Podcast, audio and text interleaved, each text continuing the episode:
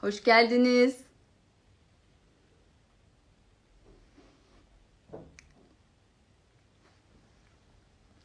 Evet toplaşalım biraz yavaş yavaş. Hepiniz hoş geldiniz. Bu güzel gecede tekrar beraberiz. Ee, sizlerle toplanana kadar şöyle biraz sohbet edelim istiyorum aslında. Ramazanınız nasıl geçti? Diğer Ramazanlardan farkı neydi? Bir yandan konuşmak isteyen, sohbet isteyen varsa buyurabilir. Benim için şöyle bir giriş yapayım. Aslında e, koronadan dolayı e, yaşadığımız birçok sıkıntıya rağmen aslında Ramazan'ın e, çok daha içe dönük yaşandığı kanaatindeyim. E, birçok hayrının da e, bu noktada görüleceğini düşünüyorum. İnşallah çok daha güzel bayramlara ulaşmak nasip olur.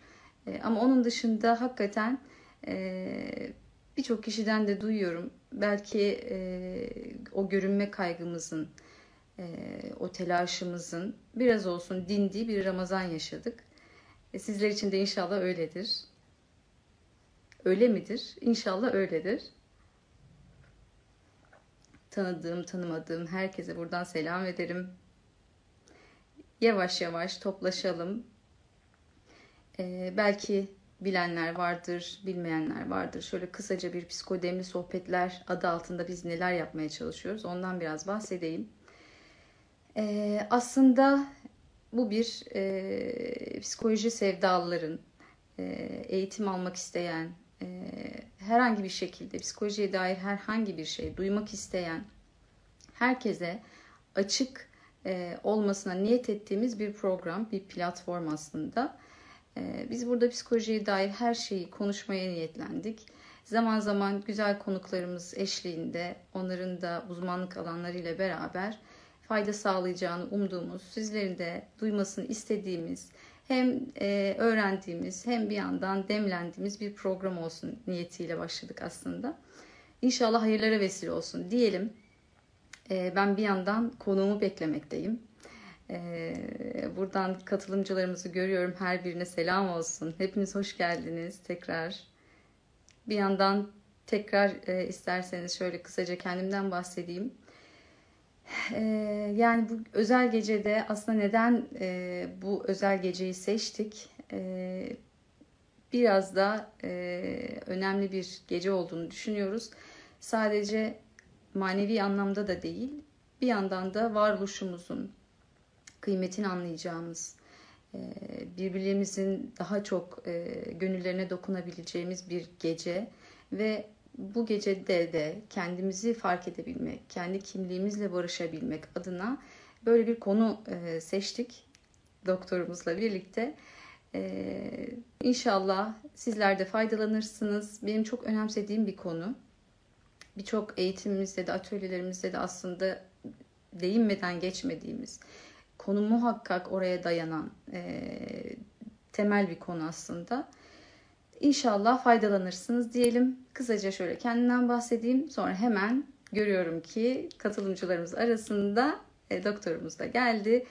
E, daha fazla sizleri de yormadan başlayalım derim. E, ben Deniz Ayşenur Karahan Yabanigül. E, ergenlerle, yetişkinlerle ve ailelerle çalışıyorum.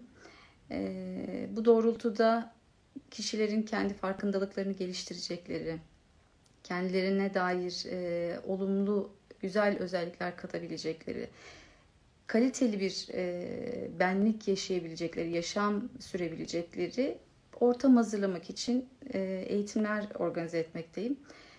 Bir yandan e, eğitimime devam etmekteyim. Marmara Üniversitesi'nde e, FDR bölümünde doktora öğrencisiyim halen. E, onunla beraber yaptığımız birçok çalışmamız oluyor. Grup terapilerimiz, bireysel terapilerimiz devam ediyor.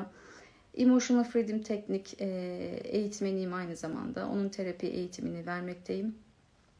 Ve mesleğimi çok seviyorum. İnşallah bu sevgiyle beraber de güzel işler yapmaya niyetleniyoruz. Bunlardan bir tanesi de bugün e, Ayşe Duman'la beraber gerçekleşecek inşallah. E, sevgili doktorumuz, e, kısaca ondan bahsedeyim. Kendisi benim ilk kızımın da doğum sürecini takip eden doktorum. Kendisini çok severim. Bu alanda yaptığı çalışmaları çok takdir ederim. Kadına dair e, ve sadece kadına değil anneliğe dair de birçok e, faydasının insanlara fayda sağladığını düşündüğüm bir doktor. Yine e, bugünkü seçtiğimiz konuyla da bağlantılı hakikaten e, bu süreçlerde çok çok insanların istifade edeceğini ve e, kendilerine muhakkak bir yerlerden de olsa ufacık da olsa bir şey katabileceklerini ümit ettiğim bir e, doktorumuz. Kendisi e, operatör doktor, kadın hastalıkları ve doğum uzmanı Ayşe Duman. Şimdi sizlerle olacak. Müsaadenizle onu davet ediyorum. Buyurun efendim. Ayşe Duman şak şak şak şak şak diyormuşuz. Karşınızda. Hay. Evet. Psikodemli sohbetler başlasın. Başlasın inşallah Ayşenur'cum. Keyifle seni dinliyordum. Bir anda karşına çıktım. Evet. Bir anda. Nasılsın? İyi misin? Ablacığım, Sen nasılsın? Çok şükür ben deyim. Arada sürecinde başlangıç olarak biraz da toplanmak amaçlı bu süreçte nasıl etkilendiniz? Sizin alanda e, nasıl bir zorluk yaşadınız onu şimdi özellikle hani ben kadın doğum uzmanıyım. Sen zaten bahsettin benden. Ee, malum sadece kadınlar ve kadınların en özel dönemi olan gebelik dönemleri de bu süreçte kadınlar e, özellikle zihinsel olarak, psikolojik olarak çok kadın çok olumsuz etkilendi. Zaten hani son yıllarda gebelik süreci çok keyifli geçmiyor kadınların. Doğumla ilgili çok fazla kaygıları, korkuları var. Yaşamla ilgili çok fazla kaygıları, korkuları var. Üzerine bir de korona eklenince gerçekten e, zihinsel durumları iyicene negatife kaydı. Bundan bedensel e, şeyler de, sıkıntılar da ortaya çıktı. Neler oldu mesela? Çokça olmayan ağrılar ortaya çıkmaya başladı. Mesela hastaneye gidememek ekstradan gerdi anne adaylarına. Acaba bir şey mi var? Bu doğum riski mi? Bebeğimin hareketleri azaldı. Mesela bu süreçte takip ettiğim birkaç hastam oldu. Çok ilginç. Bebeklerin büyümesi durdu. Anneyle biraz konuşup hani psikolojik olarak destek verip rahatlattıktan, kaygılarından özgürleştikten sonra bebek tekrar büyümeye başladı. Yani o kadar net bu süreci gözlemledik ki hani ölçümledik adeta kaygının fizik beden üzerine olan etkilerini. Annenin kaygılarının bebeğin gelişimi üzerine olan etkilerini çok net ölçümledik yani. Hani bu kadar çok vakayı bu kadar kısa sürede belki göremezdik. Hani bu koronanın bu anlamda çok net bir tecrübemiz olmuş oldu. Hani ben biliyordum ama sen de zaten biliyorsun hani bu konularla ilgilendiğimizi bu kadar net fark ettim ama bu çok net bir ölçümlemek oldu.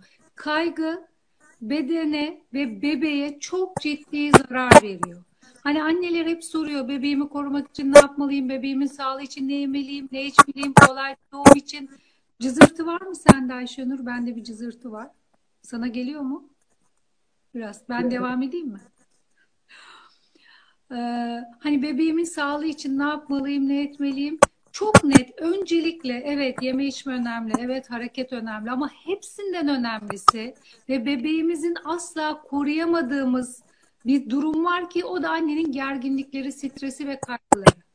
Onun için bebeğiniz için öncelikle yapılması gereken kaygılardan özgürleşmek, yoran duygulardan özgürleşmek Hani koronadan girdik ama gene konu şeye geldi. Annelere, tavsiyelere geldi. Çünkü gerçekten çok önemli. Bedenin sağlıklı olması için zihinsel durumumuzun, duygu durumumuzun, enerji bedenimizin düzgün çalışıyor olması lazım. Evet, e, yani en çok da onların etkilendiğini aslında şahit olmuş olduk bu süreçte. E, hem kendileriyle ilgili kaygılar hem can taşıyorlar. O canın kaygısı. E, çifte bir kaygı yaşamış oldular aslında. Hiç kolay bir süreç değil. Ama Zaten... işte şunu tekrar öğrenmiş olduk ve anlamalıyız. Kaygının bize bir faydası yok. Ya hadi kaygılanalım, hep beraber kaygılanalım. Ne olacak? Olacak olan şu negatif etkileri olacak. Pozitif asla bir etkisi yok kaygı durumunun. Onun için ne yaparsak edelim kendimize ve çocuğumuza yapacağımız en önemli yatırım, en doğru davranış kaygılardan özgürleşmek. Ne nasıl yapılır? Destek mi alınır? Okunur mu? Zikir mi çekilir? Dua mı edilir? Ne yapılır? Ama herkes kendisine bir yol belirlemeli ve gerektiğinde profesyonel yardım almalı, kaygılardan uzaklaşılmalı. Bu dönem aslında bunu çok net gösterdi. Ama maalesef zannediyorum ki bu tedbirleri almayan insanlar yeni normal dönemde çok daha fazla kaygı yüklü olacaklar. Hani yeni normal dönem bence çok normal olmayacak. Çünkü kaygılarımız çok fazla olacak. Kaygılı olan bir bedende ve zihinde normal ve sağlıklı bir yaşam sürmek, normal bir toplumsal ilişkimizin olması, sağlıklı ilişkilerimizin olmasının ben mümkün olduğunu inanmıyorum. Sen ne dersin Ayşenur? Bunda e, bir tarafım ümit var halde, bir tarafım yine e, gerçekler yaşıyor aslında. E, tabii ki bir anda çok yoğun bir şeyin içinden çıkacağız. E, nasip olursa. E, bu çıkışın e, dozu çok önemli. Hakikaten demlenmiş şekilde devam edecek belki hayatına. Bazı şeyleri aldım, aldım deyip sırtlanıp devam Bir kısım da bunca zamandır yaşayamadım deyip yoğun bir e, iştahla belki hayata kaldığı yerden. Bu iki e, taraf arasında aslında gidip gideceğiz gibi. Yani e, başımıza gelen bu e, durumun e, muhakkak hayırlarını almışızdır alanlar olarak. Ancak e, ne kadar alınıp alınmadığı aslında e, meydana çıktığımızda anlaşılıyor. E, çünkü olmadı. Ne, öngöremediğimiz bir durum için aslında söyleyeceğimiz çok da bir şey yok. E, yaşayıp göreceğiz. E, ama senin de dediğin gibi hakikaten e, işin çok da e, bizi tedirgin eden bir boyutu var. Bu e, yine cinsel kimliğimizle beraber e, çok çok uzun olacak bir konu. Ancak biz gelelim kendi konumuza. Şimdi Ayşe ablacığım ekleyeceklerin varsa e, onları da alayım. E, daha sonrasında inşallah bugünün özel konusuna başlayalım. Tamam, devam edebiliriz. Özel konuya geçebiliriz. Cinsel kimliğimi seviyorum. Aslında cinsel kimliğimi seviyorumun altında çok derin bir konu yatıyor. Kesinlikle. Ve hakikaten e, çok çok önemli bir konu. Senin de defaatle üzerinde durduğun, e, çalışmalarına çok çok yer verdiğin, kitabında da özellikle bu konunun bir önemli bir konu. Ben bu konuyu derken aslında hani kendimizle ilgili o kadar uzağız ki kendimize, kendi varoluşumuza o kadar uzağız ki yani bir taraflarımız o kadar tedirgin veya memnun değil veya hala bir takım kavgalarımız var ki bunu söyleme ihtiyacı hissediyoruz veya bununla ilgili konuşma ihtiyacı hissediyoruz. Yani durup dururken gözümü seviyorum, burnumu seviyorum, kulağımı seviyorum diyor muyuz? Yok böyle bir ihtiyaç yok. Bunu çok içselleştirmişiz. Ama cinsel kimliğimizi yani kadınlığımızı, cinsel fonksiyonlarımızı, cinsel organlarımızı hatta hamileliği, hatta e, ne bileyim menopoz dönemini, adet süreçlerini o kadar içselleştirmemişiz veya o kadar onunla ilgili yanlış algılarımız, varoluşumuzdan, fıtratımızdan, özümüzden uzak algılarımız var ki bunların negatifliklerini hatta hastalık boyutunda olumsuzluklarını yaşıyoruz. Ve işte senin gibi bu tarz düşünen, benim gibi bu yolda bir şeyler yapmaya gayret eden insanlar diyor ki ya cinsel kimliğimizi sevelim ne olur. Çünkü bu sıkıntılı bir süreç yaşatıyor bize. Onun için bu başlık altında bir şeyleri konuşma ihtiyacı hissediyoruz. Yoksa zaten tabii ki seveceğiz yani. Nefes almayı nasıl seviyorsak, parmaklarımızı nasıl seviyorsak, vajinimi neden sevmeyeyim ki, rahmimi neden sevmeyeyim ki, gebe kaldığım ve bebeğimi taşıdı, taşıyan organımı, beni anne yapan organımı, rahmimi neden sevmeyeyim ki? Ama işte burayla ilgili hele de adı cinsellik olduğu zaman, dişilik olduğu zaman işte tüy, kaka, ayıp, yasak günahlarla altı doldurulan bir alanla ilgili kavgalarımız var. Veya orayı bir türlü benimseyemiyoruz. Bir tarafımız diyor ki hayır hayır o alana girme. Hayır hayır orası günahlı bir alan. Orası yasak bir alan. Aslında hani günahlı derken hemen altını doldurmak istiyorum. Her alanın günahı var, sevabı var. Fıtrata uygun olanı var helal dairede olanı var. Ama sanki cinsellik, cinsel kimlik hep haram, hep şehvet, hep kötü. Ama o da Cenab-ı Hakk'ın adetullah kanunlarının bir ürünü, bir sonucu. Ben kim oluyorum ki oraya tüy kaka diyorum. Haram dairede evet haram derim. Ama helal dairede güzel derim. Demek zorundayım. Kabullenmek zorundayım. Helal dairede o alanın bana sağlayacağı bütün faydaları kullanmak zorundayım. Gözümün bana sağladığı faydaları kullanmak gibi, kulağımın bana sağladığı faydaları kullanmak gibi, besinlerin bana sağladığı faydaları kullanmak gibi. Çok mu konuştum Ayşenur?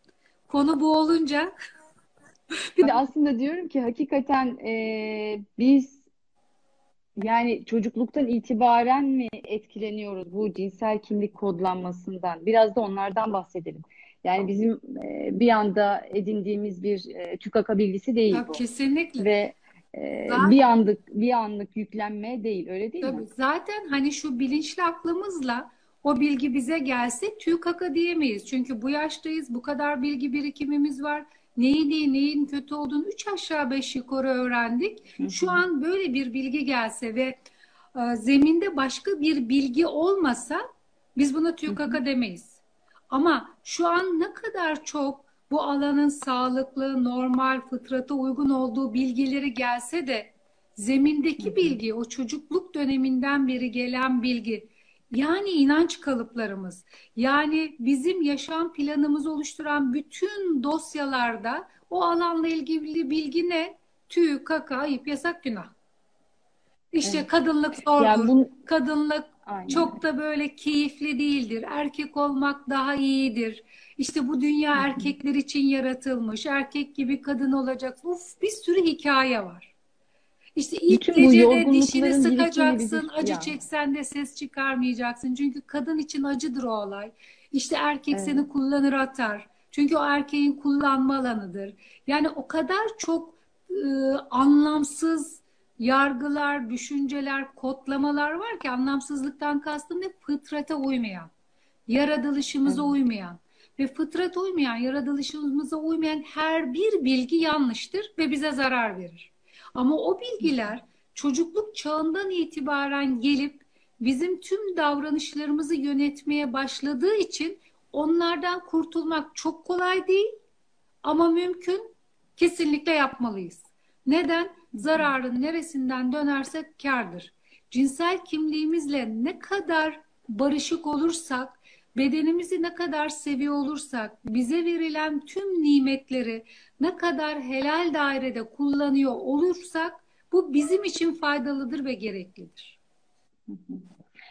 Peki Ayşe ablacığım bu e, özellikle cinsel kimlik e, problemlerinde kişi e, edindiği bütün olumsuz yargıları, inanç kalıplarını yığdığı yer rahmi oluyor genelde değil mi? Enerji orada bloke oluyor. Enerji Evet. olarak. Peki sen kendi deneyimlerine e, dayanarak e, bunca yıllık doktorsun ve bu süreç içerisinde sen hakikaten gebe kalmamaya bile sebep olacak derecede Kesinlikle. kadınlığına küsmüş, kadınından nefret eden, e, anneliğinden veya e, bırakın anneliği de kadınlığı da geçtim. Henüz çocukluktan büyümemiş, büyümek istemeyenlerle karşılaştın mı? Tabii tabii çok fazla. Mesela işte ben e, daha böyle bütüncül yaklaşmaya başladığımda duyguların beden üzerindeki tesirlerini öğrenip bunlarla ilgili eğitim alıp işte okumalar yaptığımdan beri artık bir infertil çift geldiğinde yani işte çocuğu olmamış nedeni bilinmeyen infertilite dediğimizde muhakkak duygu durumuyla ilgili korkularıyla ilgili, kadın kimliğiyle ilgili inanç kalıplarını sorguluyorum. Eğer burada bir sıkıntı varsa veya anne olmakla ilgili korkuları varsa bununla ilgili çalışmaları yapıp ondan sonra tedavi programımız neyse gerekiyorsa ondan sonra tedaviyi başlatıyorum. Çoğunlukla da bu tür çalışmalardan sonra tedaviye ihtiyaç kalmadan spontan gebelikler oluyor. Çünkü beden artık rahatlıyor, organ fonksiyonunu görmeye başlıyor. Öteki tür mesela bir doğum korkusu bile infertilite nedeni olabiliyor. İşte iyi anne olacak mıyım telaşı infertilite nedeni olabiliyor. İşte bu adam bana ya yardım etmezse ve ya ben bu yükün altından kalkamazsam. Bir de gene kadınlar hani şeydir ya maalesef çoğu kız çocuğu işte yapamazsın, edemezsin, beceremezsin kodlamalarıyla yetiştirildiği için bu kodlamalar annelikle ilgili korku da oluşturuyor. Ben yapamam, iyi anne olamam.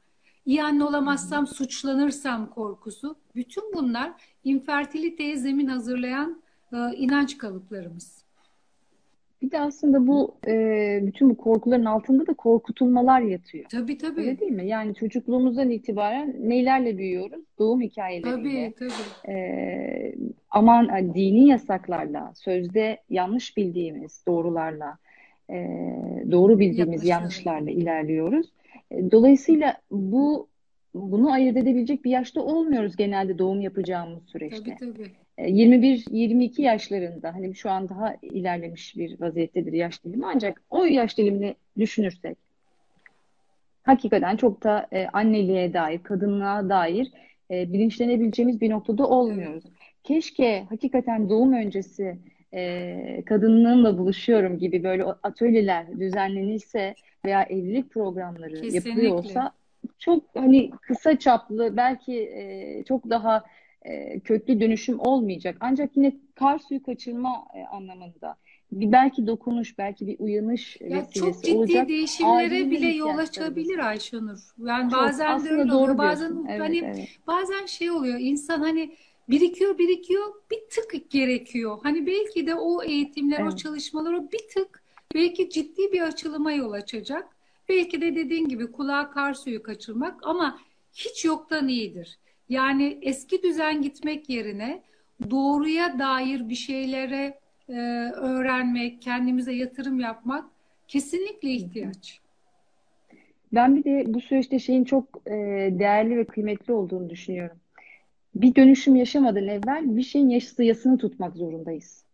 E, yas tutmadığımız sürece e, bir başka oluşuma gebe kalamıyoruz. Yani sistemimiz hakikaten böyle işliyor. O yüzden önce e, bugün burada herhangi bir şekilde etkilenecek veya kendisine e, küpe edinecek sözler duyacak insanlar bile olsa onlar için bile hakikaten e, çok çok kıymetli. Yani biz e, bir yerden başlayacağız. İnşallah. Bir yerden dönüşmeye başlayacağız inşallah ama e, bir şeylerin yasını tutmak zorundayız. Yani evet benim annem, benim e, çevremdeki kadınlar böyleydi. Kültürüm bunu öngörmüştü. Onlar böyle bildiler. Bunun doğru olduğunu düşündüler, böyle yaşadılar. Ama korkularından, ama inançlarından, ama e, belki cesaretsizliklerinden, belki e, yöntem bilmeyişlerinden, o veya bu sebepten belli bir yol üzerinde yaşadılar. E, biz ancak onların öğrendiğinin doğru olduğunu düşünerek yaşadığımız vakit işte hakikaten giyinilmiş bir büyük beden Evet, e, gömlekle geziyoruz. evet. Ya aramızda bir problem çıkıyor ya bize uymuyor bu gömlek. E, gitmiyor. Yani e, teker gitmiyor. Neyle karşılaşıyoruz? Bedensel birçok problemle, zihinsel birçok problemle, ruhsal problemlerle. Bu süre zarfında e, senin en çok dikkatini çeken böyle aklında kaldığı e, bir hikaye var mı bununla alakalı? Onu merak ediyorum. Şimdi öyle birden seni böyle çok etkileyen, e, hakikaten kadınlığıyla alakalı şöyle bir e, inanç kalıbı vardı ve bu süreçte e, işte süreci böyle etkilenmişti. Daha sonrasında biz e, işte çalışmalarımız sonucunda şöyle bir şeye vardık gibi bir hikayen var var. mı? Şimdi aklıma geldi sen öyle hı. şey yapınca. Yakın dönemde hatta e, 30'lu yaşlardaydı. Yaşı tam hatırlamadım. 32 civarı öyle hatırlıyorum. Çocukluğundan beri işte e, ailenin tek kızı 3 ya da 4 erkek kardeşi var. Orayı da tam hatırlayamadım şimdi. Ama hep böyle erkek, kuzenler falan hep erkek, e, erkek hakim bir ortam. Erkekler el üstünde tutuluyor. Bu tek kız olmasına rağmen çok da değer verilmiyor. Onlarla işte top oynuyor, onu yapıyor, bunu yapıyor. Çok böyle kız gibi de yetiştirilmiyor. Hı Ve hı. işte adet olduğu zaman ciddi bir şok oluyor. Kendinden utanıyor. Adetle ilgili ciddi sıkıntılar yaşıyor ve ilk adetin olduğu andan itibaren dua ediyor ki işte bir şekilde de duyuyor. Menopozda adet görülmüyor falan. ben menopoza gireyim ve adet görmeyeyim. Yani ilk adet olduğundan beri bedeniyle, kendiyle ilgili ettiği çok ciddi bir dua. Bitsin bu işkence, ben adet görmeyeyim. Bana geldiğinde 28-29 yaşında menopoza girmişti, adetten kesilmişti. Evliliği hiç düşünmüyor. Yaşamına bir erkek almayı, bir erkekle birlikte olmayı asla hayal edemiyor. Tabii başka başka sıkıntıları da var o bu ara. İşte fibromiyaljileri var, mide ağrıları var falan falan. Ee, sonuçta bir şekilde hani adet görmediği için de bu ağrılar olabilir mi falan o niyetle bana geldiğinde tabii ki bu zihinsel durumla ilgili çalışmalar yaptık. Kadınlığına dair bu nefret yani hani sevmemek değil adeta nefret duygusuyla ilgili çalıştık ve yaklaşık evet. 3-4 ay sonra yavaş yavaş hani böyle 2-3 ayda bir şeklinde başlayan adet görmeye başladı. Ee, yaşamını ciddi anlamda değiştirdi. Mesela arkadan baktığında hani yüzünü görmesen direkt erkek dersin. Yürüyü şöyle, duru şöyle. O İnanç kalıplarımız bedeni de o kadar değiştiriyor ki. Ya postürümüzü değiştiriyor. Oturmamızı, kalkmamızı, hareketlerimizi, evet. her şeyimizi değiştiriyor kendimizi ona inandırıyoruz aslında değil mi zamanla? Tabii. Yani içten gelen bilgi o çünkü. Adına. İçten Kesinlikle. gelen bilgi o. Yani evet. bu tavrı sevmiyor, öteki tavrı seviyor. O zaman o sevdiği tavra göre hareket ediyor. Aynı şey gibi beden hamile bedeni sevmiyorsa zihin ve bedenin bütün hücreleri hamile kalmıyor. Çünkü sevmiyor onu. Evet. Kadın figürünü sevmiyorsa erkek gibi bir tavırla sergiliyor beden. Öyle bir tavır sergilemeye başlıyor. Tam da bu ergenlik döneminde değil mi? Cinsel kimliğin oluşacağı dönemlerde. Ya erkek olmayı seçiyorsun ya kadın olmayı. Evet. Yani kesin böyle rigid bir e, keskin karar veriyor insanoğlu sanki. Yani ya bu e, meydanda savaşacağım ya da e, tarafımı seçeceğim gibi keskin sınırlarla ayrılmış halde. E, kimlik karmaşalarını yaşadığımız birçok problemin altında da e, bu dönemde yaşadığımız zorluklar çıkıyor. Ya korkutuluyoruz. Evet e, az önce sorulanlar arasında vardı. E, hakikaten ya e, dini e, gerekçelerle korkutuluyoruz ya e, işte bir sürü kültürel kalıbımız var. Kız kısmı şöyledir, böyledir gibi veya çocuklukta e, erkekle kız arasında yarış zemini oluşturulması. Bunun her biri e, zamanla biraz da fıtri olarak içe kapanık ve e, daha mülayim bir yapıdaysak zaten pes etmeyisin çünkü. Evet. Zaten o mülayim olma bile daha böyle erkek Fatma oluyorlar. Mülayim genelde. olma bile bize e, işleniyor. Hani kız kısmı evet. söz dinler. Kadın dediğim fedakardır. Tabii. İşte ne kadar söz dinlersen o kadar sevilirsin, o kadar kabul görürsün gibi o bile kodlamalarla e, övülen kadın. Evet, tabii. Övülmeyi seçmek için fıtratına uymayan bir e, profile bile girebiliyor. Tabii tabii tabii. Kesinlikle. Yani bu e, anlatırken sen o hikayeyi benim de aklıma bir hikaye geldi. E, yine e, kendi e, çalışma alanımdan bir örnek paylaşayım. E, biliyorsun rüya terapisiyle de ilgileniyorum. Hı hı. E, o esnada e, kişinin kendi yolculuğuyla alakalı bir serüven izliyoruz aslında biz rüyada. Bir tanesi, bir danışanım, e, özellikle kendisinden de rica ediyorum, e, etmiştim müsaadesiyle e, anlatıyorum. Belki burada bizi de dinliyordur, ona da selam olsun. Beni çok etkiler. Yani varoluşumuzun hakikaten bu kadar içten yarasını bu denli, e, bu kadar yoğun e, hissettiren bir başka rüya e, var ancak en barizi unutmadığım tek rüya diyebilirim. Bir tren düşün. E, ve o trenin arkasından hayretle ve yoğun bir e, aşkla koşuyor kişi. Trenin özelliği şu. İnanılmaz süslü. İnanılmaz. Trenin süslü. süslü.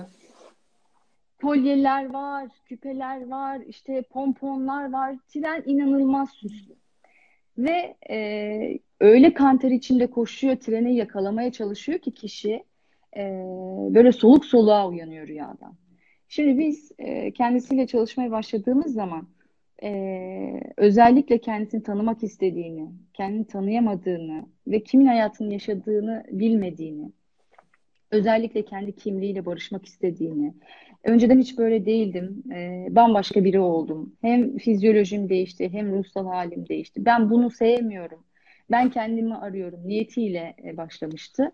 E, geldiğimiz noktada böyle hakikaten kişiyi e, toslarcasına, duvara toslarcasına bir etki uyandırıyor bu rüya. Bilmiyorum bakalım e, sen ne hissettin bu rüyadan? Dışarıdan baktığında. Hakikaten ne hissediyorsun? Ne anladın? Ne geldi sana rüya? Nasıl geldi? Yani ulaşmak istediği bir şey var. Süslü olması sanki biraz şey hani kadınlığıyla ilgili bir sıkıntı var. Aslında ulaşmak istediği bir şey. Kadın kimliği var. Hı hı. Ee, hı hı. içselleştirmek istediği, içinde olmak istediği bir kadın kimliği var. Onun peşinden koşuyor. Onu almak. Müthiş. Müthiş bak. Yani hakikaten dışarıdan bile bakılsa e, rüya kendini gösteriyor evet. değil mi? Öyle bir e, içeriden aşk, öyle bir hasret var ki evet. kişide. E, yani tren nedir? Yolculuğu temsil eder değil mi? Ve bu yolculuk üzerindeyken kişinin oraya doğru ne kadar yoğun bir aşkla koştuğunun e, resmiydi gerçekten. Bu rüyadan sonra ne oluyor? Neler değişiyor kişide? Bilinç dışı çalışmalarla beraber rüyanın da rüya terapisinde bu alanda muazzam bir faydası oluyor. Nasıl? Mesela bu bayanın kendi kadınlığıyla alakalı yaşadığı yoğun bir e, özlemi diyeyim. E, kişide ne uyandırdı? Uzaktan izlemesini sağladı değil mi? Uzaktan kendimize baktığımız zaman kendimize acıyoruz. Hakikaten oradaki bana e, acıyarak bakıyorum. Hasretle bakıyorum içeridekine. Olmak istediğim kimliğe veya bir başkasında gördüğüm şeyi aynaladığım zaman diyorum ki ah olmak istediğim profil bu diyoruz değil mi? Öyle bir içeride iştiyak var ki oraya doğru koşan. Ancak bunu engellediğimiz birçok tarafımız evet. var. Yani e, bizi ısrarla gösteriliyor. Kalk ve diril. Evet. Ara bulacaksın. Hakikaten niyet etmekle başlıyor Kesinlikle. bir şeyler. Allah bir şekilde Bu bayan karşına çıkartıyor Hı-hı. niyet. Samimi bir niyet Kesinlikle. olunca. Ve bu bayan e, şimdi süse karşı onun iç dünyasında bu süs kadının temsiliydi. Hı. Bir başka e, süs gördüğü zaman aynı manaya gelmek zorunda değil. Hı. Kendi iç dünyasının evet. yansıması olduğu için öyle diyoruz. Ancak bu bayan rüya e, seansımızdan sonra mesela e, oje sürmeye başladı. Ki ojeyi çok severmiş. Şimdi oje sürelim kadınlığımız bu demek anlamına Değil. gelmesin sakın. Kesin. Ama ojeye yüklediği anlama bakın. Evet. Küçükken ojeyi çok severmiş ancak evlilikten sonra istemediği bir evlilik yapıyor ve kendi e, varoluşuna küsüyor. Hmm. Fıtri e, mizacına küsüyor. Yaşantıladığı her şey ona ağır gelerek giderek kendi içine kapatıyor. Dolayısıyla onun yaşadığı ve onun e, bir oje sürüşü birçok kapıyı açan bir şey kendi iç dünyasında. Dolayısıyla hakikaten baktığımız zaman bu onun kendi kızıyla olan iletişimini bile değiştirdi. Yani yoğun bir açlık var öyle değil mi? Evet. Ayşe Çünkü hani fıtratımızdan uzaklaştıkça onun açlığını hissetmemek mümkün değil. Aynı şey gibi hani bedenimizin suya ihtiyacı var ama suyu almıyoruz. Nasıl arzularız, isteriz veya onun eksikliklerini yaşarız. Veya su yerine biz başka sıvılar alsak da diyelim ki bira içtik, kola içtik, işte meyve suyu içtik ama suyun yerini tutmaz. Çünkü suya ihtiyacımız var. Onun için bunun yerini başkalarıyla dolduramayız. Hani nasıl doldurulur? Çok ermiş, tekamüle ermiş bir kişilik oluruz. Evet, hani belki yerini başka şeylerle doldururuz ama biz sıradan insanlar olarak her şeyi bedenimizin ve nefsimizin ihtiyaçlarını helal dairede karşılamak zorundayız. O içten gelen içsel güdüleri yaşamımızda sergilemek ve bunları deneyimlemek zorundayız. İşte öyle olmayınca ne oluyor? Rüyalarımıza giriyor. Hani aç tavuk kendini darambarında görürmüş. Çünkü ihtiyaç var, istek var. Yaşamıyorsak rüyalarıma giriyor. Rüyalarıma girmiş olması bile aslında bedenin ihtiyacı olduğunu gösteriyor. Kesinlikle. Yani ihtiyaç e, en önemli kriter. Ancak bir taraftan da yani bunu nasıl yapacağız ki diyen taraf var. Yani hakikaten biz başlıyoruz, niyet ediyoruz. Evet, e, ben öğrenmek istiyorum, ben kendimi bilmek istiyorum, kadınlığımı tanımak istiyorum, keşfetmek istiyorum diye bir yola çıkıyor kişi.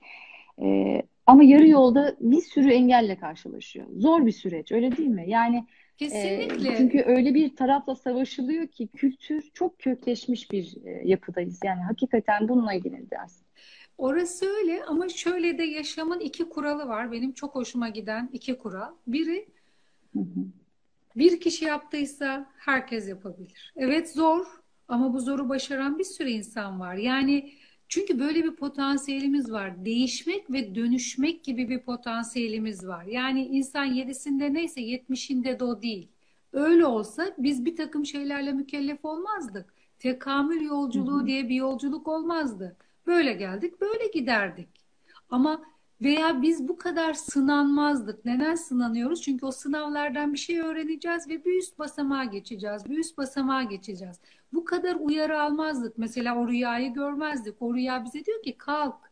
Yani sen bir yolculuğa çık ve bu istediğin noktaya gidebilirsin diyor aynı zamanda. O zaman hani evet zor tamam ama hayat böyle zaten. O zorluklarla yaptığımız bir takım çalışmalar sonucunda elde edeceğimiz meyvelerin lezzeti çok daha farklı oluyor. O zaman değeri de çok daha farklı oluyor. Öteki türlü buradayız zaten sıkışmışız kalmışız. Bedenimizde kavgalar var, zihnimizde vıdı vıdılar var. Bu daha zor. Harekete geçmek daha kolay. İkinci kural neydi? Zorlanıyorsan yanlış yapıyorsun.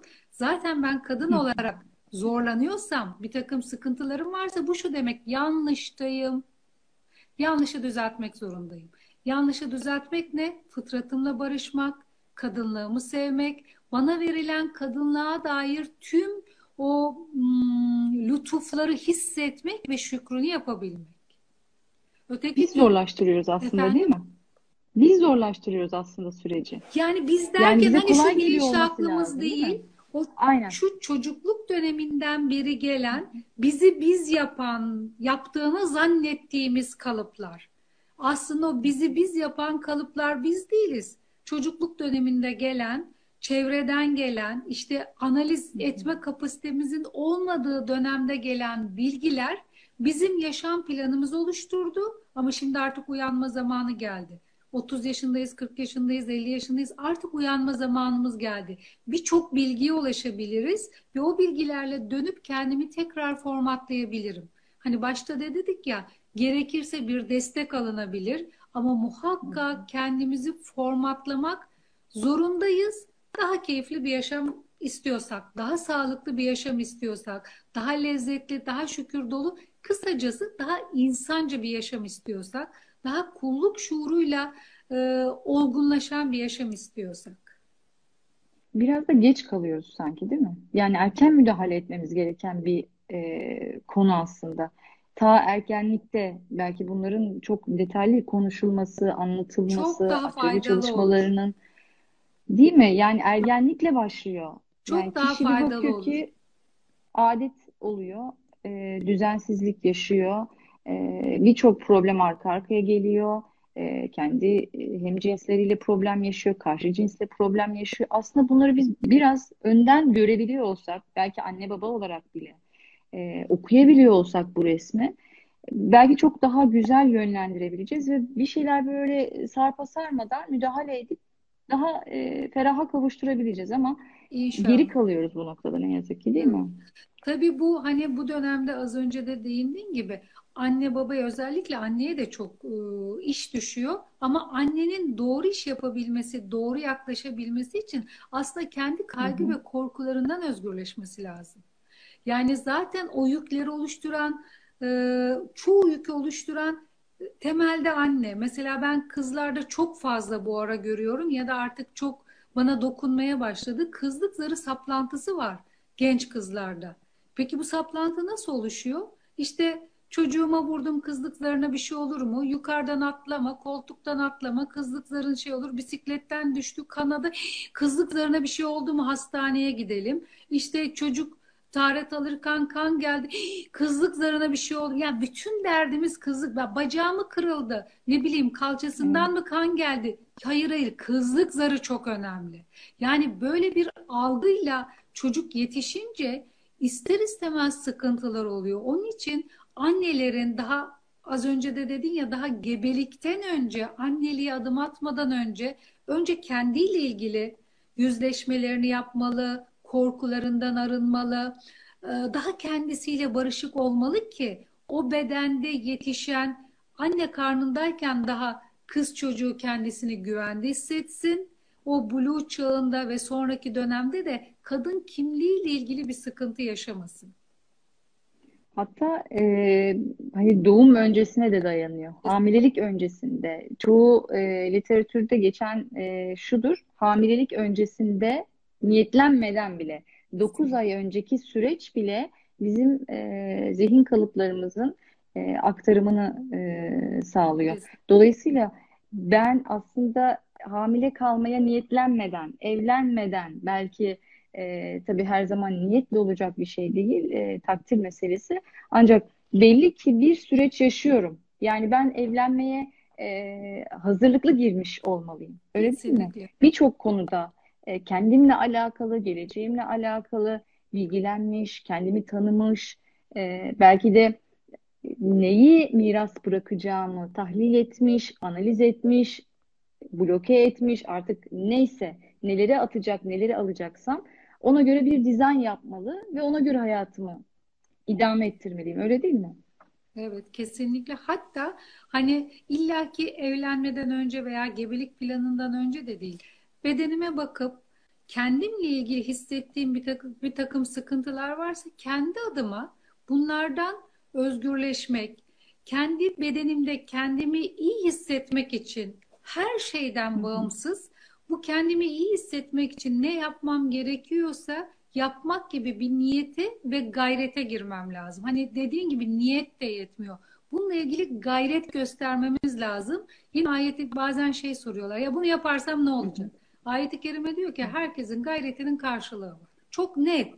O zaman ben gayret edeceğim. Öteki türlüsüne zaten kötüyüm, kötü halde durayım. Onun hiçbir anlamı yok. Aynı yani ne zaman olur. uyandığımızın bir önemi yok değil mi? Efendim? Uyanışımızın bir saati yok. Ne zaman Aynen e, öyle. E, uyanmak nasip olduysa, ne zaman duyduk ve evet. farkına vardıysak evet. o an bizim için çok Kesinlikle. Kıymetli. Tam onu diyorum. O dediğini e, yeri geldikçe ben Hı-hı. de diyorum. Şimdi duyduk artık sorumluyuz. Neden sorumluyuz? Evet. Kendimize karşı sorumluyuz. Annem öyle yaptı, babam böyle dedi. İşte benim halam yetiştirdi, babaanne artık geçti. Neyi duyduk? Ben kendimi değiştirebilirim, kendimi formatlayabilirim. Neye dair formatların fıtrata, öze uygun, bana yaratılıştan verilen tüm programlara uygun hale kendimi dönüştürebilirim. Artık kendimden sorumluyum. Kimin ne yaptığının artık önemi yok. Evet. Yani e, bir manada kişi kendini göremiyorsa bile e, çocuklar üzerinden bize okutturuluyor. Evet. Yani çocuğun üzerindeki korkuyla bari kendini gör diyor değil evet. mi? Yani öyle bir süreçteyiz ki muazzam. Çocuk üzerinden kendini oku. Evet. Boşuna verilmiyor hakikaten. Çocuktaki gördüğümüz e, fiziksel problemler, ruhsal problemler, zihinsel problemler bir şeyin karşılığı. Kesinlikle. Yani bütünüyle benim yansımam. Ve her şeyi anne sorumlu, her şeyden baba sorumlu anlaşılmasın e, kesinlikle. Ancak bir sebebi var. Yani onun benim Kesinlikle. dünyamdan bir yansıması var. Dolayısıyla ona bakıp Kesinlikle. sağlamayı yapabilirim. Bir dakika bende var mı? Kesinlikle. Hangi laflarım, hangi davranışlarım buna sebep oluyor? Sağlamasını yapabileceğimiz güzel de bir ortamımız var. Yani olmayanlar ben bile şey, e, şey diyorum. kendilerini başka şeyde görebilirler. Kesinlikle. Bazen evet. şey diyorum hani şey çok konuşuluyor ya işte çocuk eğitimi, çocuğu şöyle eğiteceksin, çocuğu öyle eğiteceksin. Aslında çocuk anneyi babayı eğitiyor. Yani sen de işte annesin biliyorsun ya o kadar çok şeyi tekrar kendimizi değiştirmek zorunda kalıyoruz ki işte o kadar çok şeye çocukla olan ilişkimizde tekrar dönüp kendimizi e, yorumlamak, kendimize bakmak, kendimize çeki düzen vermek zorunda kalıyoruz ki aslında doğum kadın gerçekten ciddi bir değişime ve dönüşüme uğruyor ve çocuk yetiştirme sürecinde aslında anne yetişiyor kadın yetişiyor. Çok hmm. daha böyle ne bileyim fıtrat uygun hali. Mesela sabrı öğreniyor anne.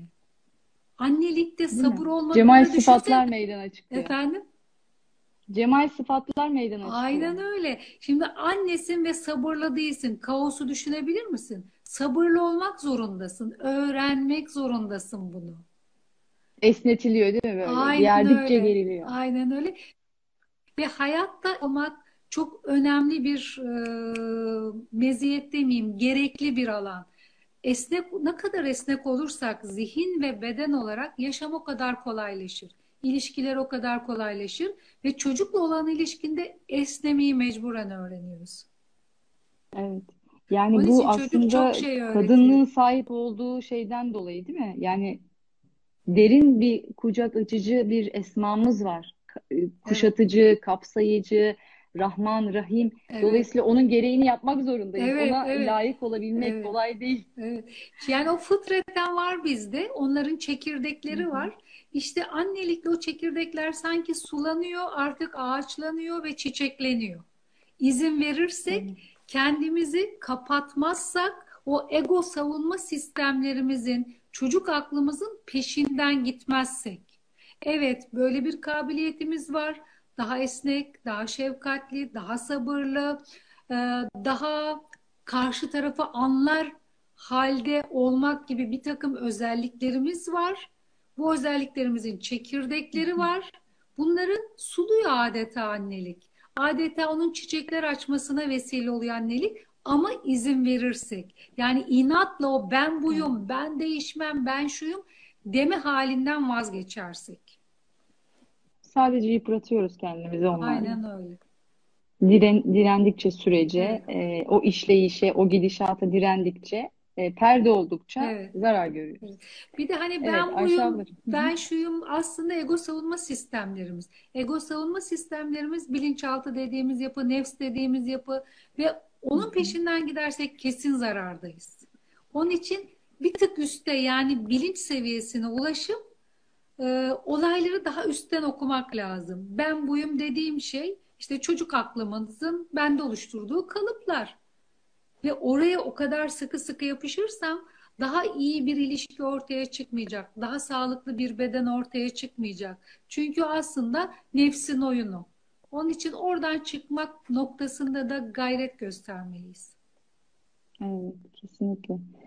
Ayşe ablacığım ağzına sağlık. Ee, vaktimiz dolmak Doldu üzere. mu? Ben bir iki e, henüz daha dolmadı. Şöyle bir 10 dakikamız daha var. Ben e, sorular varsa e, onları e, sana iletmek Tamam. istiyorum. Ee, evet inşallah nasip olursa kaydedeceğiz. Şimdi bir e, dinleyicimiz sormuş. E, kreşlerde kimse size dokunmasın, yabancılar ellemesin diye ders veriyorlar. Ama inşallah diyor bu e, bir bozukluk oluşturmaz. İşte Tabii orada ki. tonlama ve tavır önemli bence. E, Çünkü çocuk hani kimse dokunmasını e, helal dairede dokunmaları da Dış kendi dünya güvensiz olarak algılıyor Evet. değil mi?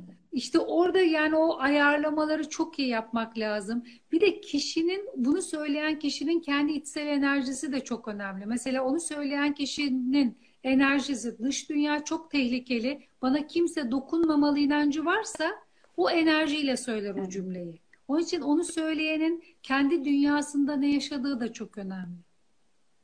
Evet, belki kendisini korumaya çalışıyordur. Kendi Evet, küçüklükte yaşadığı o belki travmasını evet, e, evet, aktarıyordur. evet, Kendini korumaya çalıştığı bir şeyle e, yerine o küçük çocuğu koyuyordur. evet, Çok yapıyoruz. Yani bunu çocuklarımıza da yapıyoruz çaktırmadan.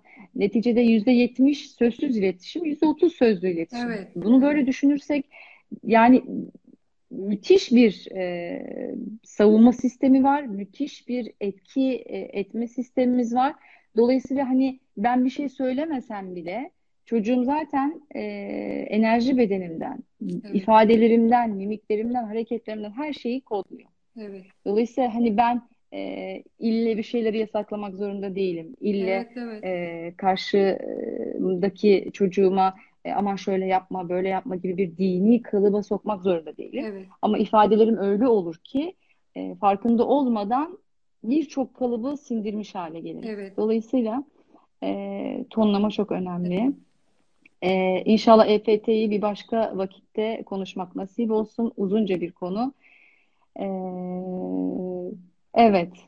Şimdi bir tane daha soru alıyorum.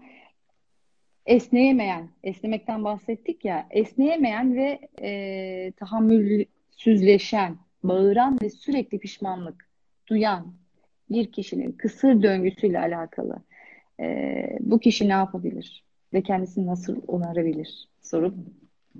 Soru yani sonuçta şunu yap dersek bir tek bir şeyle mucizevi bir Evet. değişim olmaz. Hani bunun farkında olması çok güzel. hı. Bir arayış içinde olması çok güzel. Çünkü soruyor sorduğuna göre ya böyle bir sıkıntım var diyor. Hani benim tavsiyem profesyonel bir destek alması, bir rehber Hı eşliğinde bir yolculuğa çıkıp ama yolculukta atacağı adımları kesinlikle kendisinin atacağını bilerek bir rehber eşliğinde öyle bir yolculuğa çıkması gerektiğini söyleyebilirim. Çünkü birçok şey yapmak lazım. Ne bileyim fiziksel olarak esnemek lazım, zihinsel Evet. olarak esnemek lazım, kendini yapılandırmak lazım. Birçok terapileri belki bir arada kullanmak lazım. Bunda bir rehber eşliğinde ama ve lakin adım atacak kişi kendisi. İlk adım soru Evet. sormaya başlamış. Bu çok güzel. Devamı gelsin inşallah. Yani pişmanlık duyuyor ve bir yaz sürecini başlatmış aslında. Evet. Yani bu böyle gitmez. Bu, bu süreç böyle gitmez. Bu kısır döngü beni yordu. Bununla alakalı bir şey yapmam lazım deyip başladığında benim de nacizane tavsiyem hakikaten Ayşe abla gibi bir e, desteğin alınması. Çünkü bu süreç e, biraz kendi kitabımızı okumakla da alakalı bir Evet. süreç. E, ve bunu yansıtabilecek herhangi bir teknikle e, uzun vadede o geçmiş yaşantıların izlerinden küçüklüğümüzdeki bizi görebilmek, belki kendimize dokunabilmek, o yaralı taraf, taraflarımızı onarabilmek, onlarla kucaklaşabilmek, aynı şekilde de kendi kimliğimizle bütünleşebilmek, bütün gayemiz, yegane gayemiz belki de e, bu yaşam yolculuğunda bu varoluşu e, kaliteli hale getirebilmek ve potansiyelimizi mümkün olduğunca, elimizden geldiğince, bizden beklenen ölçüde gerçekleştirebilmek. İnşallah. Dolayısıyla e, zahmetli bir süreç ancak zor e, tarafları olmakla beraber kolaylaştırılan da bir süreç. Çünkü Kesinlikle. neticede bize verilen şeyi e, yolu kolaylaştırmıştır Yaradan Evet. muhakkak. Kesinlikle. Zorlaştıran şeyleri aradan kaldırdığımızda Süper. aslında yolun o kadar da zor olmadığını görüyoruz değil Kesinlikle. mi? Kesinlikle. Evet, şimdi e, bir iki dakikamız kaldı. Ben e, öncelikle sana ve e, bizi e, dinleyen, vakit ayıran, gelen bütün dinleyicilerimize buradan teşekkürlerimi Ben sunuyorum. öyle. Çok teşekkürler. Bayramlarınızı e, tebrik ediyorum. Ben E. İnşallah daha kucaklaşabileceğimiz güzel bayramlara ulaşmak nasip olsun. İnşallah. E, sana da çok teşekkür ediyorum. Ben. Haneme geldin, hoş geldin. Çok Tekrar buluşmak ümidiyle. E, İnşallah. çok keyifli bir sohbet oldu. Benim Doyum için. olmuyor. Tabii ki bir saat çok kısa geliyor. Böyle uzun uzun bütün e, hikayeleri konuşmak, seninle paylaşmak isterim. Çok keyifli olur. İnşallah. Tekrar nasip olsun inşallah. İnşallah. Çok sağ ol. Herkese e, hayırlı akşamlar diliyorum. Teşekkürler. Nurcan. emanet Sen Ayşe kaydediyorsun o zaman üzere. Ayşenur'cum. Ben kaydediyorum. Bu Tamam. arada kitap tavsiyesi de e, isteyenler var. İnşallah kendi e, sayfamda paylaşıyorum zaman zaman. Onlardan da faydalanabilirler. Tamam. Hayırlı akşamlar olsun. Allah'a emanet olun. Bir sonraki psikodemli sohbetlerde buluşmak ümidiyle. Hoşça kalın. İnşallah. Bay bay.